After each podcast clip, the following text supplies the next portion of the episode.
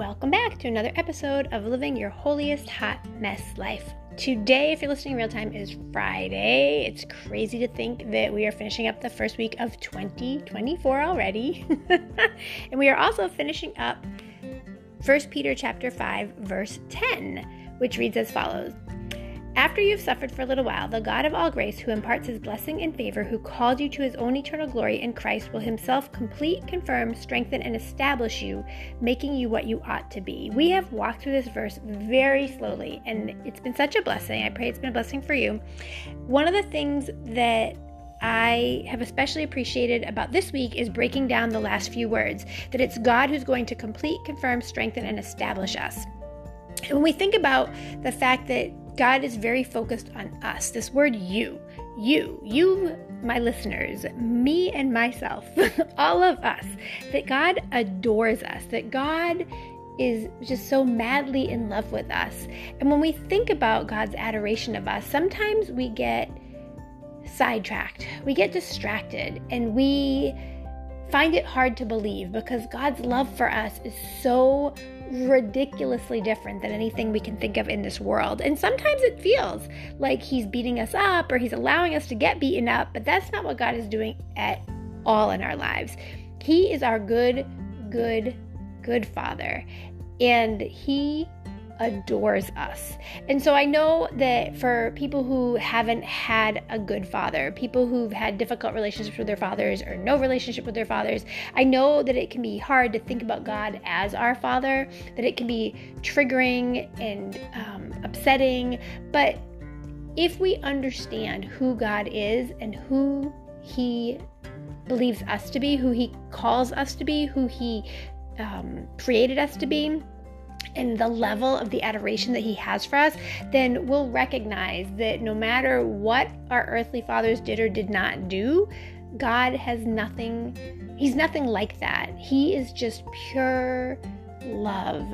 And I'm grateful. I'm grateful that I can trust that God is my heavenly father and that he does adore us and that he is the best girl dad or the best boy dad that anyone could ever ask for. That no matter what has gone on in our lives, we can refocus and reroot and reground ourselves in the knowledge of God's love for us. So when we read through 1 Peter chapter 5, especially in verse 10, we see how many times the word you is repeated over and over and over again.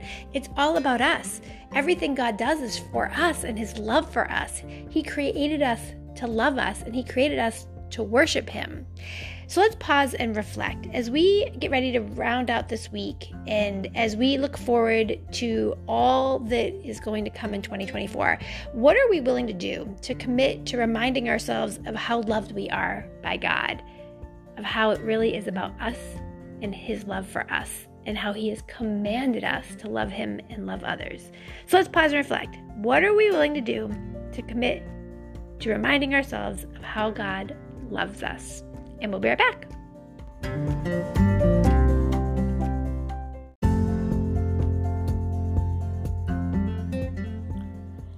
When I think about how easily swayed we can be from the lies of the enemy, that we can forget who we are in Christ. We can forget our power. We can forget that not only has God pulled us from the fire and blessed us with eternal life with Him, once we know that Jesus is our Lord and Savior and that He died on the cross for the forgiveness of our sins, not only has God done all that for us, but God also gives us the indwelling of His Holy Spirit. He pours Himself into us, that Jesus is alive in our hearts, that gives us more power than Satan could ever contend with.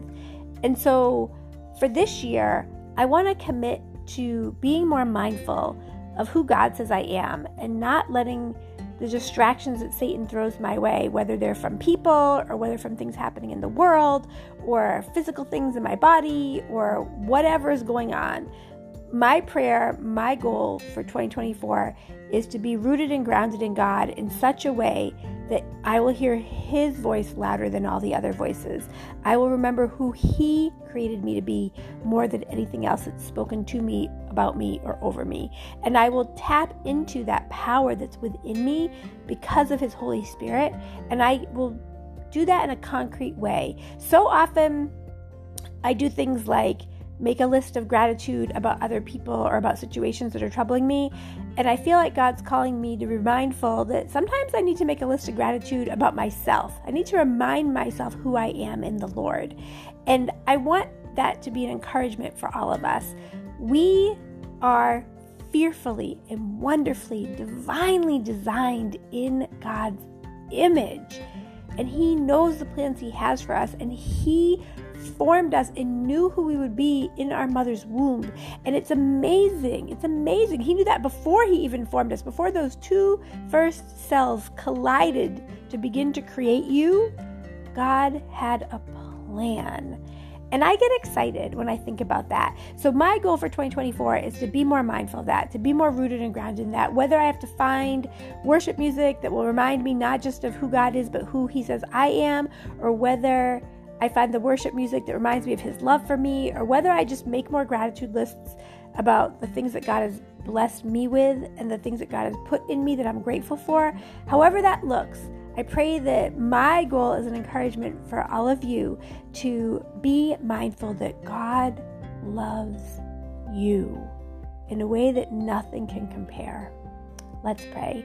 Hallelujah, Lord God. Hallelujah, Jesus. As we live our holiest, hot, best lives, Lord God, help us to live 2024 rooted and grounded in you, Lord God, trusting and believing in your love for us. Help us to be mindful that we we are the source of your greatest joy, that we are your creation, that you have created us for purpose and for greatness in you, Lord God. Help us to be bold and courageous to share this with others, that they will be encouraged and inspired to draw deeper and higher in you, Lord God. Help us not get bogged down in the misery that is the sin that is rampant in this world, but help us to find our strength in you, Lord God. Help